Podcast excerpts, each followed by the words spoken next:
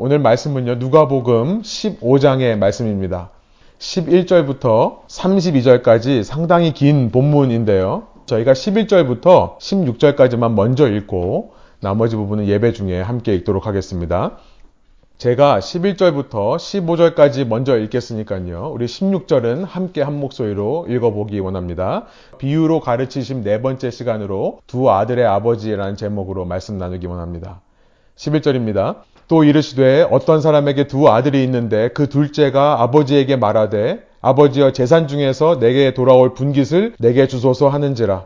아버지가 그 살림을 각각 나누어 주었더니 그 후 며칠이 안 되어 둘째 아들이 재물을 다 모아가지고 먼 나라에 가 거기서 허랑방탕하여 그 재산을 낭비하더니 다 없앤 후 그 나라에 크게 흉년이 들어 그가 비로소 궁핍한지라 가서 그 나라 백성 중 한 사람에게 붙여 사니 그가 그를 들로 보내어 돼지를 치게 하였는데 마지막 16절 함께 있습니다.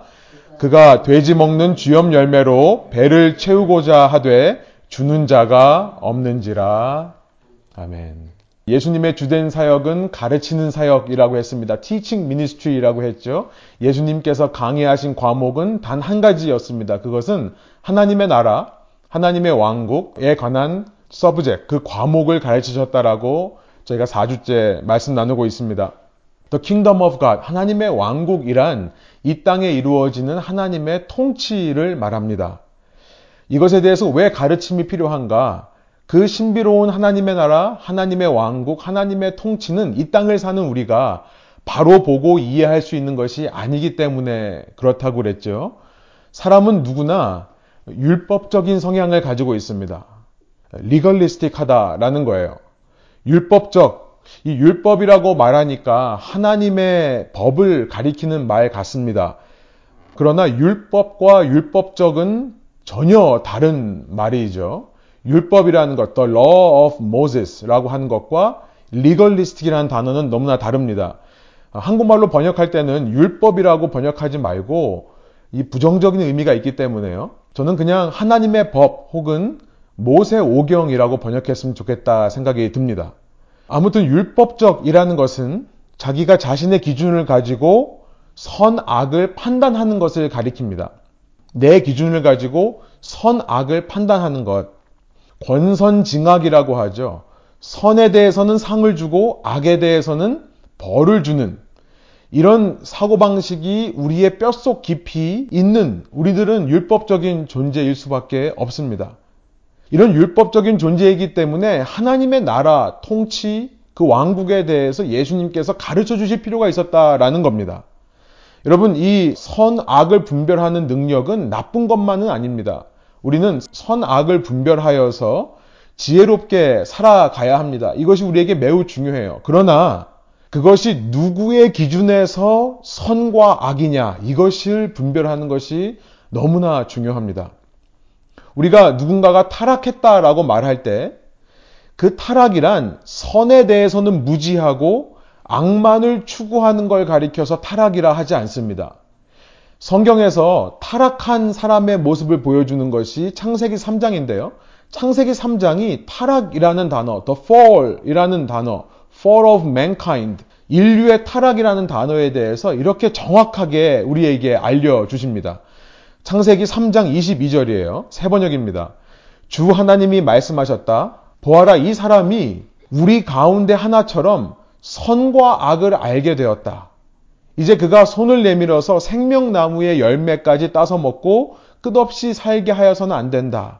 그래서 이제 하나님께서 이 아담과 그의 아내 하와를 에덴 동산에서 나가게 하는 일이 이후에 이어집니다만 여기에 타락의 정의가 들어 있습니다. 타락이란 하나님의 기준에서 하나님이 말씀하신 그 기준에서 선과 악을 나누는 게 아니라 사람이 이제 이 선악과를 따먹고 나서 나의 기준에서 선과 악을 나누기 시작한 것. 여러분, 이것이 타락의 정의라는 겁니다. 하나님의 기준과 또 다른 선과 악의 기준을 내가 만들어내는 것. 이것이 타락이라는 거예요. 예수님께서는 우리가 우리에게 너무나 익숙한 이 율법적인 기준, 타락한 우리에게 있을 수밖에 없는 이 율법적인 내 기준으로 판단하는 이 기준을 버리고 다시금 하나님의 선악 구조, 다시금 하나님의 기준으로 돌아오기를 원하셨기 때문에 우리에게 비유로 그 하나님의 나라 왕국 통치를 가르치셔야만 했던 것입니다. 그 비유의 내용을 보면 처음엔 누구나 다 알고 공감하는 내용으로 시작하지만 이내 반전이 있고 듣는 사람으로 하여금 불편하게 하는 요소가 있다고 했습니다. 그 불편해하는 마음을 통해 우리는 우리 기준이 하나님의 기준으로부터 얼마나 멀리 떨어져 왔는가를 알게 되는 거죠. 우리 기준과는 너무나도 다른 하나님의 나라, 왕국, 통치의 기준을 우리에게 드러내 보여주시는 겁니다. 그 가르침을 처음 들을 때는 우리가 익숙하지 않기 때문에 그저 딴 세상 이야기 하는 것처럼 들리지만요. 그 말씀을 좋은 땅이 되어 마음에 받아 심고 살다 보면 그 땅의 논리야말로 그 나라의 논리야말로 맞는 것임을 알게 되고요. 그리고 차츰 조금 조금씩 하나님의 형상으로 변해가는 나의 모습을 발견하게 될 것입니다. 하나님의 영상이신 예수와 같이 주위의 사람을 살리는 능력을 소유하게 될 것입니다. 소원하옵기로는 이 말씀을 통해 우리가 살아나고 우리 주위 사람들이 살아나기를 간절히 소원합니다. 오늘 네 번째 비유로 이 가스펠 프로젝트가 정한 말씀은 누가복음 15장에 우리가 흔히 탕자의 비유, The Parable of a Prodigal Son, 탕자의 비유라고 알고 있는 15장의 비유입니다. 탕자의 비유라는 이름을 우리가 붙였습니다만 예수님께서는 11절을 시작하시면서 두 아들을 가진 어떤 아버지가 있는데 라고 시작하십니다. 그래서 사실 이 비유의 말씀은 타락한 아들, 이 방탕한 아들에게 포커스가 있는 것이 아니라 그런 아들들을 둔 아버지에게 중심이 있다는 것을 우리가 깨달아야 하겠습니다. 그 두 아들의 아버지에 관한 말씀.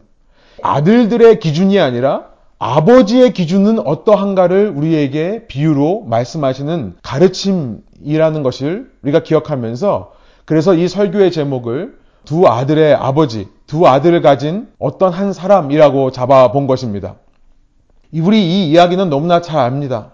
이 아버지에게 두 아들이 있는데요. 12절에 보면 그 중에 둘째 아들이 어느 날 아버지에게 나아가서 아버지의 재산 중에 제게 주실 inheritance, 유산을 땡겨달라라고 이야기하는 것을 어, 우리가 보게 됩니다. 유대인의 법인 이 모세 오경 중에 신명기 21장에 보면 자녀에게 재산을 분배할 때 어떻게 분배해야 되는지에 대한 가르침이 있습니다. 신명기 21장 15절부터 17절 우리가 보진 않겠습니다만 거기에 보면 아들들에게 분깃, 유산, 인헤리턴스를 줄 때 장자에게는 다른 아들보다 두 배의 유산을 줘야 된다라는 것을 우리가 알게 됩니다. 이것이 하나님의 법에 근거한 유대인의 생활 방식이었어요. 그러니까 12절 마지막을 다시 보여주시면 그 마지막에서 이 아들의 요청에 의해서 아버지가 그 살림을 각각 나누어 주었다라고 기록하는 것을 우리는 이제 상상해 볼 수 있습니다. 이것이 어떤 그림이었는지를 알 수 있게 되는 거죠. 첫째 아들에게는 재산의 3분의 2, 그러니까 양이 30마리가 있다고 한다면 그 중에 20마리를 보여주시면서 아버지가 이것, 이것, 이것은 너 것이다 라고 말하고 나머지 3분의 1, 나머지 10마리에 대해서는 둘째 아들에게 그 중에 이것, 이것, 이것은 너의 것이다 라고 분류해 주시는 그 그림을 우리가 상상해 볼 수 있습니다. 여러분, 여기까지는 아무 문제가 없습니다. 내가 받을 유산에 대해서 소유권을 미리 아버지로부터 받는 것 자체는 문제가 아닙니다. 내가 죽으면 이것은 형 것이 될 것이고 이것은 너 것이 될 것이다 라고 아버지가 말씀하실 수 있습니다. 근데 문제는 그 다음 절이 문제예요. 13절입니다. 그 후 며칠이 안 되어서 이 둘째 아들이 자기에게 속한 소유를 다 모아서 도망한 것입니다. 아버지가 살아계실 때 아들에게 자신이 가진 소유 중에 물려줄 유산을 정해주는 것은 문제가 없습니다. 그러나 아버지가 살아있는 한 그 유산은 아직 아들의 것이 아닙니다. 아버지의 소유로 남아 있습니다. 아버지가 죽고 난 다음에야 그것이 자녀의 소유가 되는 것이죠. 그런데 이 아들은 아버지가 죽기도 전에 자신의 것을 가지고 먼 나라로 갔다. 여러분 심각한 문제가 되는 것입니다. 그런데 여러분 여기서 우리는 한 가지 질문을 해볼 수 있습니다. 좀 뚱딴지 같지만 사실 생각해 보면 우리가 이 질문을 왜 묻지 않았는가 생각할 수 있는 질문이에요. 여러분 왜 이 둘째 아들은 굳이 도망할 것을 계획했으면서 도망하기 전에 자신의 유산이 무엇이었는지를 아버지에게 알려달라는 요청을 애초에 했을까요? 저 같으면요. 이왕 도망할 것 같으면 형 것을 가지고 도망하겠습니다. 3분의 2나 되는 형 것을 가지고 도망할 거예요. 도망하는데도 이 둘째 아들은요, 굳이 자신에게 허락된 소유만을 가지고 도망하더라. 여러분, 이 둘째 아들의 모습에서 우리가 발견하는 것이 무엇입니까? 이 아들 역시도 율법 아래, 이 모세 오경 아래에 갇혀 있는 사람이구나라는 것을 알게 되는 거죠. 신명기 21장에 나와 있는 하나님의 기준을 아예 무시하는 사람은 아니더라라는 것을 알게 되는 겁니다. 물론 그 율법을 지키지는 못합니다. 우리가 이제 알겠지만 지키지는 못합니다. 그러나 그 율법의 기준을 인정하는 사람이라는 것을 알게 되는 거예요. 다만 그 모세 오경을 인정하긴 하지만 그 기준을 지킬 수 없는 그 기준에 미치지 못하는 우리 인류의 대표로 보여주는 것이 지금 둘째 아들의 모습이라는 것을 알게 되는 겁니다. 갈라디아서 3장 10절에 보니까 이런 말씀이 있습니다. 세 번역이에요. 율법의 행위에 근거하여 살려고 하는 사람은 누구나 다 저주 아래에 있습니다. 기록된 바 율법에 기록된 모든 것을 계속해서 행하지 않는 사람은 다 저주 아래에 있다 하였습니다.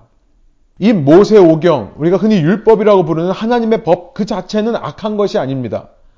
그 법은 하나님의 마음이 담겨 있는 법이에요. 그러나 그 모세 오경을 지키며 살려고 하는 사람은 저주로부터 벗어날 수 없다. 왜냐하면 사도 바울의 말은 무엇입니까? 우리는 그 법을 다 지키고 살 수 없기 때문이다. 라고 말씀하고 있다는 겁니다. 모세 오경이라는 것은 단지 내가 하나님의 기준과 얼마나 다른가, 내가 하나님의 마음으로부터 얼마나 멀어져 있는가, 하나님과 내가 얼마나 다른가를 드러내는 것에 그 목적이 있습니다. 그래서 모세 오경으로는 죄를 인식할 뿐이다. 사도 바울은 로마서 3장 19절 20절에서 그렇게 말씀합니다. 말하자면 MRI 스캔 같은 거죠. 캣 스캔 같은 거죠. 우리 몸 속에 무슨 문제가 있는지를 드러내긴 하지만 아무리 찍는다고 해도 엑스레이처럼 아무리 뼈에 금이 간 것을 드러낸다 해도 엑스레이 찍는다고 뼈가 다시 붙습니까? 그러는 거 아닌 것처럼 이 모세 오경이라고 하는 것은 우리의 죄를 드러낼 뿐이다. 모세 오경이 없는 사람은 어떨까요? 사도 바울은 로마서 2장에서 그런 사람은 자기 자신이 자신에게 율법이 된다라고 말하면서 모세 오경이 된다라고 말하면서 그것은 자기 속에 있는 양심이 모세 오경의 역할을 한다라고 말합니다. 여러분 우리가 살면서 어떻게 살아야지라고 우리는 다짐을 합니다. 나는 이렇게 이렇게 사는 것이 옳다고 생각한다. 그런 기준들이 있습니다. 그러나 그 다짐대로 살지 못하는 것이 우리의 모습이 아닙니까? 그래서 바울은요, 하나님의 법을 받은 사람이나 받지 않은 사람이나 모두 죄 아래 있다라고 고백하게 되는 것입니다. 선언하는 거예요. 우리는 모두 믿는 사람이나 믿지 않는 사람이나 죄에서 벗어날 수가 없다. 여러분, 둘째 아들의 문제가 바로 이것입니다. 법에 어떤 내용이 있는지는 압니다.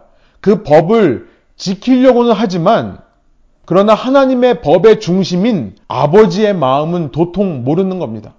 그렇기에 모세 오경을 행위로는 지키지만, 겉으로 그것을 지키는 그의 삶에 불보듯 뻔한 일은 뭐냐면, 그 모세 오경을 어기는 일입니다. 아버지의 소유를 가지고 도망하는 모습을 보여주는 거죠. 13절 다시 한번 보여주시면 그래서 무슨 일을 합니까? 먼 나라에 갔다. 우리가 이제 살펴보겠습니다만 이것은 이방 나라를 가리키는 말입니다. 거기서 허랑방탕하여 그 재산을 낭비했다라고 되어 있습니다. 아버지의 마음은 모른 채 여러분 이 아들이 어떤 생각을 했는지 우리는 알게 되겠죠. 추측해 볼 수 있습니다. 아니 내 재산 가지고 내가 쓰는데 누가 뭐라고 하겠는가? 아마 이런 생각으로 자기의 행위를 정당화하면서 흥청망청 살았을 것입니다. 이후 30절에 보면 첫째 형이 하는 말입니다. 그가 둘째 아들이 창녀들과 함께 갔었다라고 말하는 것으로 볼 때 여인들과 함께 그 재산을 마음껏 쓴 것으로 보입니다. 유흥에 쓰인 것으로 보여요. 14절입니다. 그런데 그 재물은 무한하지 않죠. 한계가 있는 법입니다. 그 재물이 다 없어졌을 무렵 마침 그때 그 땅에 큰 흉년이 들었다라고 예수님께서 말씀하십니다. 쉽게 말해 안팎으로 생고생한 후에 여러분 14절에 이 말씀이 너무나 중요한 것 같습니다. 그가 비로소 궁핍했다. He began to be in need. 그제서야 배고픔을 아는 겁니다. hunger. 그제서야 궁핍함을 느끼는 겁니다. 나에게 다른 뭔가가 필요하다는 그 결핍을 느끼는 겁니다. 이후 그의 아들의 삶은 더 충격적인 일로 변하게 되는데요. 그 먼 나라는 것은 이방 나라가 분명했습니다. 왜냐하면 15절에 보면 모세 오경에서 금지하는 돼지를 사육하는 나라였기 때문에 그렇습니다. 너무 살기가 어려우니까 나에게 잡을 달라. 그랬더니 이 돼지를 치는 일을 맡겼던 것이죠. 여러분 사람이 안팎으로 고난을 당하면요. 그가 그렇게 신뢰하던 하나님의 법이고 뭐고 모세 오경이고 뭐고 내가 그토록 신뢰하고 다짐하던 내 양심이고 뭐고 다 소용없습니다. 안팎으로 고난을 당할 때 그것들을 지킬 이유도 그것들을 계속해서 지킬 수 있는 능력도 사라지게 되는 것입니다. 이제부터는 무법자가 되어 오직 살아남기 위한 헝걸 게임이 시작되는 것이죠. 16절에 보니까 그는 모세 오경에서 금지하는 돼지를 그 부정하다고 생각하는 돼지를 만질 뿐만 아니라 그 돼지가 먹는 사료까지도 먹고자 하는 모습으로 변하게 됩니다. 16절. 그가 돼지 먹는 쥐염 열매로 배를 채우고자 하되 주는 자가 없는지라. 결국 하나님의 법이 다 무너져 내리는 순간 마치 나를 감싸던 외투와 같던 그 법이 벗겨지는 순간 그 하나님의 법을 지킨다면서 내 속에 꼭꼭 숨겨왔던 내 기준들이 드러나는 순간입니다. 내 모든 양심과 내 모든 다짐까지도 다 무너져 내리는 순간 내 삶을 조종하던 내 자신의 실체가 드러나는 것이죠. 내 속에 이 율법적인 기준, 리걸리스틱 텐던시가 보이기 시작하는 순간이 되는 것입니다. 여러분, 하나님의 법대로 사는 것이 아닙니다. 하나님의 법대로 산다면 얼마나 좋겠습니까? 겉으로는 하나님의 법을 지키는 줄 알았는데 내 속에 숨쉬고 있던 율법적인 기준이 드러나는 거죠. 내가 하나님의 법을 지킨다면서 실은 내 스스로 판단하며 살았던 삶이라는 것을 깨닫게 되는 겁니다. 그 하나님의 기준마저 내가 편할 때만 내가 내 마음의 평안과 안심을 찾기 위해 쫓는 척만 했던 것이죠. 그 하나님의 법을 이용해서 어떤 만족을 누리려 했던 것이지 내 마음의 중심에는 내 자신이 살아있었다고 하는 것이 드러나는 순간이 이 둘째 아들에게 임하게 됩니다. 여러분 그때 그렇게 자신의 진정한 모습이 드러나고 내 진정한 궁핍과 필요가 드러날 때 그때가 여러분 철이 드는 순간입니다. 제정신으로 돌아오는 순간이죠. 17절부터 19절입니다. 이에 스스로 돌이켜 이르되 내 아버지에게는 양식이 풍족한 품꾼이 얼마나 많은가 난 여기서 줄여 죽는구나. 내가 일어나 아버지에게 가서 이르기를 아버지 내가 하늘과 아버지께 죄를 지었사오니 지금부터는 아버지의 아들이라 일컬음을 감당하지 못하겠나이다. 나를 품꾼의 하나로 보소서 하리라 하고 이것이 우리가 읽지 않은 17절부터의 내용입니다. 여러분 그런데 아버지의 마음을 완전히 알고 있습니까? 아니요. 아직까지도 내 의와 내 기준이 남아있는 것으로 보입니다. 내 생각에는 이런 나는 아버지의 아들이라 불릴 자격이 없다. 나는 그저 품꾼의 하나가 될 수밖에 없는 존재다. 아직도 생각하는 그런 모습이 17절부터 19절의 둘째 아들의 모습입니다. 여러분 예배로 나오면서 혹시 우리 중에도 이런 마음으로 예배에 나오신 분들이 있지는 않습니까? 나는 아직도 모자라고 나는 아직도 부족하고 나는 아직도 자격이 없다라고 생각하는 것은 아닙니까? 여러분 환영합니다. welcome 하고 싶어요. 여러분 그것은 철이 든 겁니다. 그런데요. 세상에서 말하는 철이 든 것은 환영하지만요. 그러나 아직도 내 속에 내 기준이 남아 있는 것을 아시기를 부탁드립니다. 중요한 것은요, 내 기준이 아니에요. 우리가 예수님께 나아가며 하나님께 나아가며 철저히 부정해야 되는 것은 내가 옳다고 여기는 그 기준까지도 내놓아야 되는 것입니다. 내려놓아야 되는 거예요. 왜냐하면 중요한 것은 내 기준이 아니라 나를 향하신 아버지의 마음이 중요하기 때문에 그런 것이죠. 우리 20절부터 24절 함께 한번 읽어보겠습니다. 그 아버지의 마음이 무엇인가? 20절입니다. 이에 일어나서 아버지께로 돌아가니라. 아직도 거리가 먼데 아버지가 그를 보고 측인이 여겨 달려가 목을 안고 입을 맞추니 아들이 이르되 아버지 내가 하늘과 아버지께 죄를 지었사오니 지금부터는 아버지의 아들이라 일컬음을 감당하지 못하겠나이다 하나. 아버지는 종들에게 이르되 제일 좋은 옷을 내어다가 입히고 손에 가락지를 끼우고 발에 신을 신기라. 그리고 살찐 송아지를 끌어다가 잡으라. 우리가 먹고 즐기자. 이 내 아들은 죽었다가 다시 살아났으며 내가 잃었다가 다시 얻었노라 하니 그들이 즐거워하더라. 복음이란 무엇입니까? 굿뉴스란 무엇입니까? 비록 아들은 내가 당신의 아들이 될 자격이 없습니다. 라고 말하고 있지만 그 말과는 전혀 상관없이 그렇게 말하는 그 아들에게 좋은 옷을 입혀주시는 아버지, 그 아들에게 반지와 신을 신겨주시는 아버지, 그 잃었던 아들을 되찾았다고 잔치를 벌이는 아버지, 그 아버지의 기준이 우리에게 복음이 되는 줄로 믿습니다.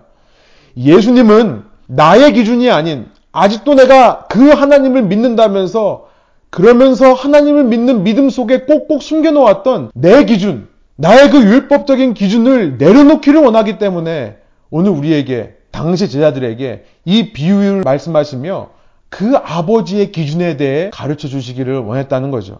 둘째 아들은요, 비록 아버지를 배반하고 죄를 지었지만요, 그 일을 통해 자신의 궁핍을 깨닫습니다. 그리고 아버지의 마음을 이제 확실하게 알았습니다. 여러분, 오늘 우리에게도 이런 아버지의 마음이 깨달아지는 복이 있기를 소원합니다. 그것을 가장 방해하는 것은 내 율법적인 기준이라는 것을 기억하시고 예배로 나올 때마다 아니 순간순간 내 속에서 내 의가 살아나려고 할 때마다 그래서 나를 향해 너가 그러고도 하나님의 자녀라 칭함을 받을 수 있겠느냐 이 질문을 할 때 하나님의 마음으로 그런 것들을 대적하시는 저와 여러분 되기를 소원합니다. 그런데 이런 모습을 지켜본 또 한 아들의 이야기가 이제 25절부터 이어지고 있습니다. 이 첫째 아들은요, 늘 아버지 곁에 있었던 아들이었습니다. 그런데 그 마음은 아버지로부터 어쩌면 둘째 아들보다 더 멀리 가 있는 아들이라는 생각이 듭니다. 그 아들은 그날도 밭에서 성실하게 일하다가 집으로 돌아오는 길이었습니다. 아마 동생이 없기 때문에 동생 목까지 이 형이 했는지 모르겠습니다. 그런데 집에 오면서 잔치 소리를 듣습니다. 그리고 살찐 송아지를 잡아 아버지가 잔치를 벌였다는 소식을 종으로부터 전해 듣습니다. 여러분 그 송아지 누구 건가요? 그 송아지 누구 거죠? 지금은 아버지가 계시니 아버지의 소유입니다. 그러나 아버지께서 이미 재산을 다 분류해 주셨습니다. 분배해 주셨어요. 장차 내 소가 될 송아지입니다. 그 소를 잡아서 동생을 위해 잔치를 벌였다. 너무나 화가 난 이 형은요, 동생이라는 단어를 쓰지도 않습니다.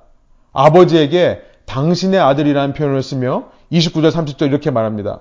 아버지께 대합하여 이르되 내가 여러 해 아버지를 섬겨 명을 어김이 없거늘 내게는 염소 새끼라도 주어 나와 내 벗으로 즐기게 하신 일이 없더니 30절 아버지의 살림을 창녀들과 함께 삼켜버린 이 아들이 돌아오매 당신의 아들이 돌아오매 이를 위하여 살찐 송아지를 잡으셨나이다.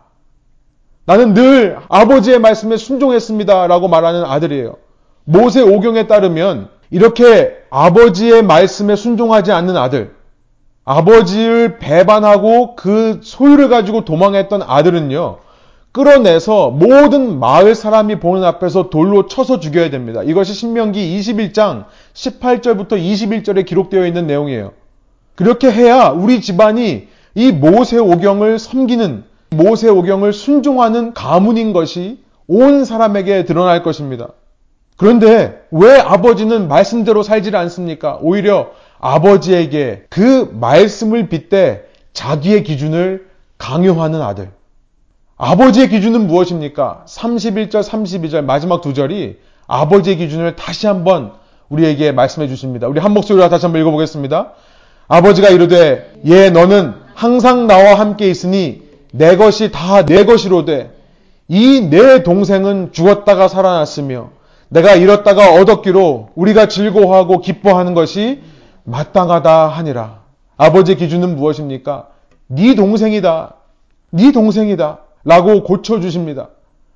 참 모세 오경의 정신은 아버지의 마음을 아는 것이고 그것이 첫 번째고 둘째는 그와 같은데 형제 자매를 사랑하는 것이라고 말씀하지 않으셨습니까?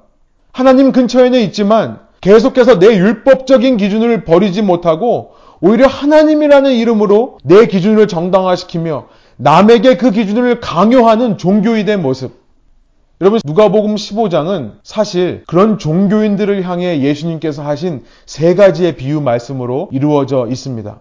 누가복음 시작이 이렇게 시작했습니다. 15장 1절부터 3절이에요.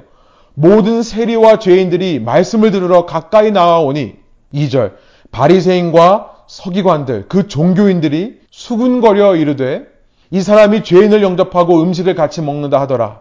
예수께서 그들에게 이 비유로 이르시되 한국 번역에는 빠져 있습니다만 그래서 그래서 예수님께서 하신 말씀이 세 가지 비유입니다. 첫 번째는 잃어버린 한 마리 양을 찾을 때 목자가 99마리보다 더 기뻐한다라고 하는 비유의 말씀을 4절부터 7절 말씀하시고요. 두 번째 비유.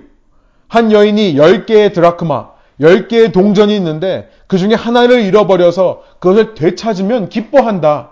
보통 10개의 동전이라는 것은 신부값을 의미합니다. 결혼을 하기 위해 신부값이죠. 신부가 결혼을 위해 준비하는 말하자면 결혼 자금과 같은 겁니다. 그런데 하나를 잃어버렸으니 결혼식에 참여할 수가 없게 되는 거죠. 그것을 애타게 찾다가 발견하면 기뻐서 잔치를 벌인다라는 거예요. 그리고 세 번째로 말씀하신 것이 바로 이 비유의 내용입니다. 이 비유의 메시지가 무엇입니까? 다시 한번 32절 보여주세요. 내 동생은 죽었다가 살아났으며 내가 잃었다가 얻었기로 우리가 즐거워하고 기뻐하는 것이 마땅하다 하니라. 한 마리의 양도 그렇게 기뻐하고 동전 하나를 가지고도 사람이 기뻐하는데 잃어버렸던 내 아들을 되찾으면 내가 얼마나 기뻐하겠느냐. 이런 하나님의 기준과 하나님의 마음을 우리에게 알려주시기 위해 세 번째 비유를 말씀하셨다는 겁니다. 여러분, 말씀을 정리하면서 이 비유의 메시지를 우리가 마음에 새겨보기를 원합니다. 우리의 우선순위는 먼저 그 주님을 만나는 겁니다.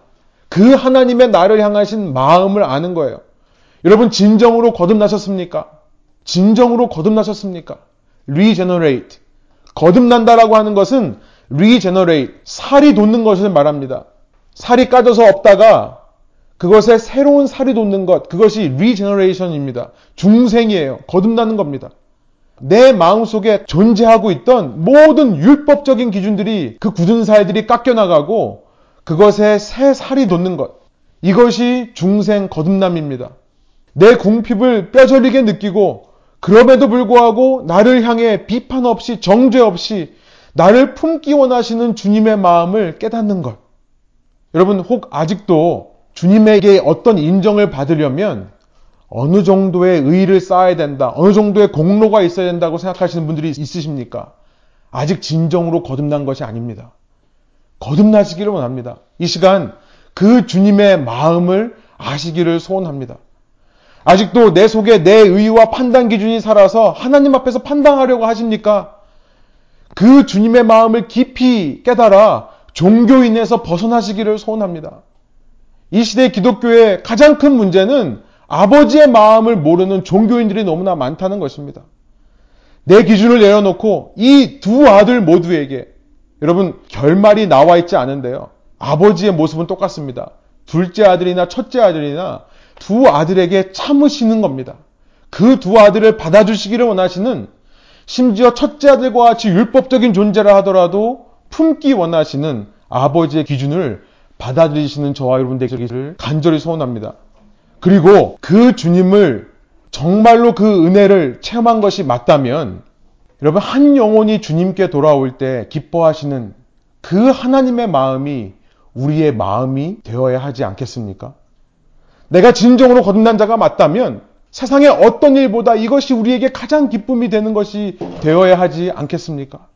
이 말씀을 묵상하며 지난 몇 주간 계속해서 제 마음속에 아마 메시지를 통해 여러분에게 주시는 음성인 것 같습니다. 오늘 우리 교회에게 주시는 음성인 것 같습니다. 제발 나 중심의 삶에서 벗어나기를 원하시는 아버지의 마음을 느끼기 원합니다. 코비드-19 이 상황을 겪으며 오히려 이 상황이 우리에게 더 편하고 더 안일해지고 더 좋은 상황이 되는 것은 아닌지 돌아보는 마음이 제 속에 많이 듭니다. 우리 공동체 내에도 도움이 필요한 손길들이 너무나 많이 있습니다. 여러분, 왜 우리 젊은이들을 보면 도와줘야겠다는 마음이 드는데 이 연로하신 분들을 보면 도와드려야겠다는 마음이 안 들까요? 우리 공동체 내에도 가만히 살펴보면 도움 필요하신 분들이 너무나 많이 있다는 것입니다. 여러분 이미 공동체에 있는 사람들도 소외받고 있다면 공동체 밖에 있는 사람들에 대해서는 말해 무엇하겠습니까? 여러분 저는 목회자로서 정말 주일 설교 말씀 전하는 것, 또 성경 공부 인도하는 것, 새벽 기도 준비하고 매일 묵상을 통해 여러분에게 이 하나님의 은혜를 흘려보내는 것에 최선을 다하는 좀 2020년, 2021년 새해가 되기로 결단합니다. 여러분 성도로서 여러분에게 간절히 요청하는 것은 여러분 이 하나님의 마음을 깨닫는 자 되어 누군가를 향해 측은히 여기는 마음을 회복하시고 달려가 그의 목을 안고 입을 맞추는 하나님 아버지의 모습이 회복되시기를 간절히 소원합니다. 이 시대에 하나님 주위에 있으며 나밖에 모르는 신앙인은 필요하지 않습니다. 그것은 불필요한 종교인들입니다. 세상을 향해 온갖 정죄와 비판은 잘하지만 실질적인 세상의 문제에 대해서 다가가려고 하지 않는 종교인들은 더더욱 불필요한 세상입니다. 한 명이라도, 한 영혼이라도 여러분 새해에 품고 기도하시며 사랑으로 섬겨 복음으로 감화시키는 일을 감당해 보시면 어떻겠습니까? 전도라는 것이 너무나 부담스럽다면 여러분 구제 섬김 사역에 동참하시는 한 해가 되시면 어떨까요? 내가 주님의 마음으로 헌신할 수 있는 나만의 뚜렷한 사역이 생겨나는 한 해가 되기를 정말 진심으로 소원합니다. 무엇으로 기쁨을 얻기를 원하는가? 이것을 생각해 보면 답이 있을 줄로 압니다. 여러분에게 가장 기쁜 것이 무엇입니까? 이 상황에서 벗어나는 것입니까? 이 상황에서 누군가의 섬김을 받을 때 가장 기쁘십니까? 아니요. 여러분, 하나님께 가장 기쁜 것이 나에게 가장 기쁜 것인 줄로 믿습니다. 한 영혼을 돌아오게 하는 것. 한 영혼에게 주님의 손과 발이 되어주는 것. 여러분, 단지 교회를 잘 돌보고 교인들을 잘 관리하는 것이 교회의 사명이 아닌 줄로 믿습니다. 소원하옵기로는 다가오는 새해, 우리 이제 9월달부터 내년 8월까지 2020년, 2021년 새해에 이 땅에 복음을 들고 나아가는 저희 교회의 모습이 되기를 소원합니다. 그것이 이 시대 우리가 부름받은 소명이고 사명인 줄로 믿습니다. 함께 기도하시겠습니다. 하나님 이 시간 말씀을 통해 우리가 너무나 잘 아는 두 아들을 가진 아버지의 비유를 통해 아버지께서 오늘 우리를 어떤 시선으로 바라보시는지를 다시 한번 확인시켜 주시니 감사합니다. 주님, 우리는 부족하고 우리는 연약합니다. 우리는 능력이 없고 우리는 너무나 우리 자신밖에 모르며 아직도 우리 속에 율법적인 기준들을 숨기고 살아갈 때가 너무나 많이 있습니다. 그러나 주님은 우리의 아버지시기에 아들을 바라보는 심정으로 우리를 대하신다는 것을 다시 한번 생각해 봅니다. 그런 주님 앞에 나가지 못하는 것은 아직도 우리가 우리 속에 율법적인 기준들을 숨기고 있기 때문에 그렇습니다. 주님, 이 복음의 메시지 앞에서 우리에게 이런 선하신 아버지가 있다라고 하는 우리는 그 아버지의 자녀가 되었다고 하는 사실 앞에서 우리의 모든 기준들을 내려놓는 저희들 되게 하여 주옵소서. 진정으로 주님의 그 사랑과 은혜를 깊이 체험하여 내 속에서 거듭남의 역사가 시작되게 하여 주옵소서. 굳은 살이 벗겨지고 새 살이 돋아나게 하여 주옵소서. 나를 보는 시각이 바뀌게 하여 주시고 다른 사람을 바라보는 시선도 바뀌게 하여 주옵소서. 주님의 사랑으로 주님의 은혜로 서로를 품게 하여 주시고 그래서 주님 주님처럼 누군가를 향해 한 영혼을 귀하게 여기고 그 영혼들을 무시하는 삶이 아니라 귀하게 여기는 그 죄인과 세리 같은 사람들을 향해 나아가는 모습이 저희 삶 속에 회복되게 하여 주시기를 소원합니다. 주님, 진정으로 거듭난 자로서 주님의 기쁨에 동참하게 하여 주옵소서. 이 세상에서 아무리 많은 것을 소유하고 누린다 할지라도 이 세상에 내가 많은 것을 얻는다 할지라도 결코 느낄 수 없는 주님의 그 영원하신 기쁨에 동참하는 교회 되기를 원하오니 서로가 서로를 도전하고 건면하며 주님께서 보여주신 사명을 향해 전진하는 저희의 한 해 되게 하여 주옵소서. 그렇게 하실 주님께 감사와 찬양을 올려드리며 예수 그리스도 이름의 영광을 위하여 기도합니다. 아멘.